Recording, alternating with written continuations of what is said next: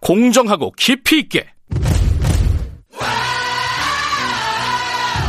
오늘 하루 이슈의 중심.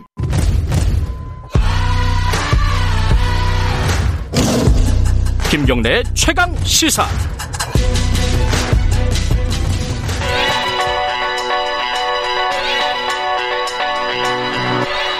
최강 시사 김수민의 눈. 김수민 평론가 나와 계십니다. 안녕하세요. 네, 반갑습니다.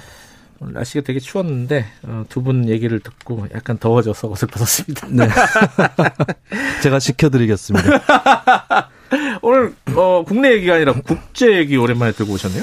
네, 한미 안보 협의회 SCM 음. 예, 공동 성명을 채택하면서 끝이 났는데 내용이 좀 이례적이고 곤혹스러워서 어떤 게 눈길을 이례적이었죠? 모으고 있습니다. 첫 번째는 주한미군을 현 수준으로 유지한다라고 하는 문구가 빠졌습니다. 해마다 들어가는 문구가 빠졌다. 네, 그리고 예. 두 번째는 전시작전권 환수는 조건이 충족돼야 한다. 그러니까 미국의 요구가 포함이 음. 된 건데 네. 이게 동맹과 자주라고 하는 두 축이 다 흔들리는 것이 아닌가. 음. 라는 우려를 낳고 있고 이 배경에는 한국이 중국을 포위하는 망을 구축하는 데에 소극적이다라고 하는 미국의 인식이 깔려 있다라고 음. 하는데 이 현 시점에서 한국의 외교 전략 한번 점검을 해봐야 될 때가 온것 그러니까 뭐 같습니다. 우리가 거대 그 G2라고도 많이 하잖아요. 요새. 네. 그러니까 미국하고 중국하고 껴 있는데 뭐 균형을 잡아서 잘해야 된다. 이게 뭐 공자님 말씀이긴 하지만 이런 네. 얘기 계속 하지 않습니까? 그렇습니다. 예. 근데 균형 외교의 한계가 이미 박근혜 정권 때 드러났다고 볼 수 있거든요. 어떤 부분이죠? 2015년에 중국 전승절 기념식에 참가를 합니다. 예, 예. 그때는 박근혜 정권뿐만 아니라 야당 대표였었던 현 문재인 대통령이나 몇몇 언론들도 참가를 권유를 했었는데 그때만 해도 균형 외교라고 했을 때는 안보는 미국, 경제는 중국 음. 이것을 다 달성해야 된다라는 음. 생각이 있었던 것 같아요. 근데 이 후폭풍이 굉장히 거셌기 때문에 어떻게 보면 2016년에 급격하게 핸들을 꺾는 사드 배치로 이어졌다고 볼 수도 있거든요. 네. 예, 이것이 이제 결국에 그러면서 또 사드 배치로 핸들을 꺾으면서 중국의 경제 보복은 보복대로 받는 예, 음. 그런 결과를 낳고 말았죠. 핸들을 꺾었고 근데 뭐 균형이 깨졌다. 그러면은 이제 새롭게 핸들을 다시 꺾어야 되나요? 어떻게 내릴 거야 이제? 이게 그 당시에 핸들을 꺾은 게 균형을 파괴했다고 볼 수도 있는데 그런데 애초에 균형을 잡으려 했던 것도 별 보람이 없었던 거 아니냐라고 볼 수가 음. 있겠습니다. 그러니까 이게 미국 중국 사이가 평탄한 것인가 했을 때 어, 미국하고는 동맹 관계지만 중국하고는 동맹 관계가 아니다라고 아니죠. 볼 수가 음. 있겠거든요. 그러니까 경제적 교류를 깊게 한다고 해서 동맹이 되지는 않는데 어, 균형 외교를 추구를 할 때 미국 입장에서는 한국이 중국 쪽으로 붙는다라고 판단하는 것이고 네. 중국은 중국대로 확실하게 우리 쪽으로 굴러올 건가 이렇게 자신하지도 않거니와 굴러 들어오더라도 굳이 공을 들일 필요가 있나 이왕 음. 굴러 들어오는 거 이렇게 또 판단을 하는 것이죠. 음흠. 그리고 또 한국이 동맹국과의 연결고리가 약해지면 중국 입장에서도 한국을 활용할 여지가 줄어든다라고 음. 볼 수도 있겠습니다. 그래서 어, 두 나라 모두가 필요로 하는 그런 한국이 되고자 한다면 균형 외교 단순히 중간에 어디 자리를 잡는다 이것으로는 좀 부족하지 않나라는 게 그때의 교훈인 것 같습니다. 좀 어려운데 어, 뭐 외국의 사례를 좀 보면은 어, 좀 쉽게 풀어갈 수 있지 않을까. 네. 좀 우리랑 비슷한 위치에서 비슷한 전략 어떤 것들을 구사하고 있는 나라들이 좀 있나요?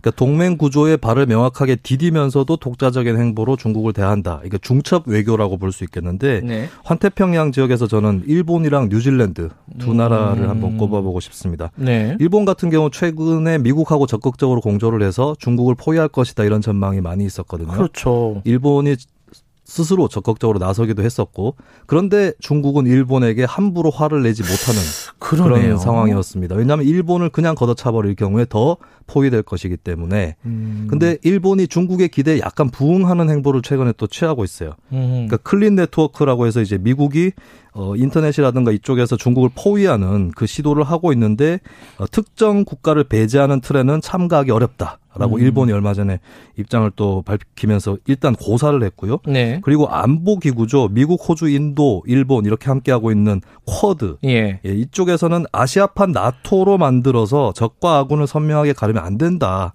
라고 미국에게 어느 정도의 좀 제스처를 취했습니다. 아, 일본의 입장이 그거였어요? 예. 오호. 그런데도 미국 입장에서는 일본이 빠진 쿼드 상상할 수가 없는 것이고 또 클린 네트워크에 대해서 일본 또 미국이 좀 더 온건하게 수정한다면 재검토하겠다. 이렇게 밝힌 거죠. 그래서 일본이 미국과 중국 양쪽 사이에서 몸값을 올리고 있다. 라고 볼 수 있겠습니다. 일본이 단순하게 막 미국 말 잘 듣는 나라가 아니군요. 그렇습니다. 음. 본인이 갖고 있는 어떤 위상이랄까 이런 것들을 10분 활용해서 음. 나름대로의 독자적 외교를 할 수 있다고 볼 수 있겠습니다. 뉴질랜드는 조금 생소한데 네. 일본에 비해서 어떻습니까? 어떤 전략을 취하고 있어요? 뉴질랜드도 우리가 참고해 볼 만한 게 수출품 3분의 1이 중국으로 향하는 나라거든요. 그래요. 예. 음. 근데 뭐 홍콩 보안법이라든지 남중국해 문제 이런 데서 다 중국을 비판을 해왔는데 네. 한 가지 다른 점은 미국, 호주, 영국, 캐나다 이쪽에서 공동 성명으로 비판을 할 때 호주는 아 뉴질랜드는 독자적으로 따로 네. 빠져서 했습니다. 그러니까 이게 일본이 예전에 미국한테 호르무즈 해협 연합체에 참가해 달라라고 요구를 받았을 때 일단 거절하고 독자적으로 파병했던 거하고 비슷한 전략이라고 볼 수 있겠고요. 예. 예, 이러면서 이제 호주에 비해서는 뉴질랜드가 중국과의 관계는 그대로 그- 그럭저럭 유지가 네. 되는 편에 속한다라고 볼 수 있습니다. 음. 자, 그러면은 어 일본과 뉴질랜드의 사례를 보고 우리가 얻어야 될 건 뭐가 있습니까? 일단은 저는 동맹을 강화하는 길은 불가피하다. 어, 라고 봐요. 원론적이지만 그건 어쩔 수 없는 거다. 네, 일단은 이제 동맹을 소홀히 하다가 나중에 미국과 소원해지는 것이 두려워서 예전에 사드 배치를 급격하게 하는 것처럼 더 굴욕적인 외교로 아. 갈 수도 있는 예, 그런 상황이 있고 그리고 예. 이제 어느 정도 어, 영향을 끼치기 위해서라도 네. 네트워크에 어느 정도는 가담을 해야 되는 음. 네, 뭐 예, 그런 사정도 있겠습니다. 그리고 이제 중국 입장에서도 한국이 어, 외교적으로 고립이 될때 네. 어, 딱히 매력이 없는 국가가 될 수 있다는 것이죠. 근데 음. 문제는 우리가 동맹의 어, 강화 를 추구하다 보면은 국가의 자주라든지 또 타국과의 관계가 한편으로는 침해될 수 있는데 저는 이 부분에서 한미 외교에 갇혀서는 안 된다. 음. 예, 그러니까 연대할 나, 나라들을 찾아서 예, 우리와 사정이 비슷한 그런 나라들을 찾아서 어, 미국에게 너무 휘둘리지 않는 설득도 음. 할수 있는 그런 다각화된 외교가 필요하지 않나 싶습니다. 참 어려운 일이지만은 또 어려운 걸 돌파해 나가는 게 또 그 국가를 운영하는 사람들의 책임 아니겠습니까?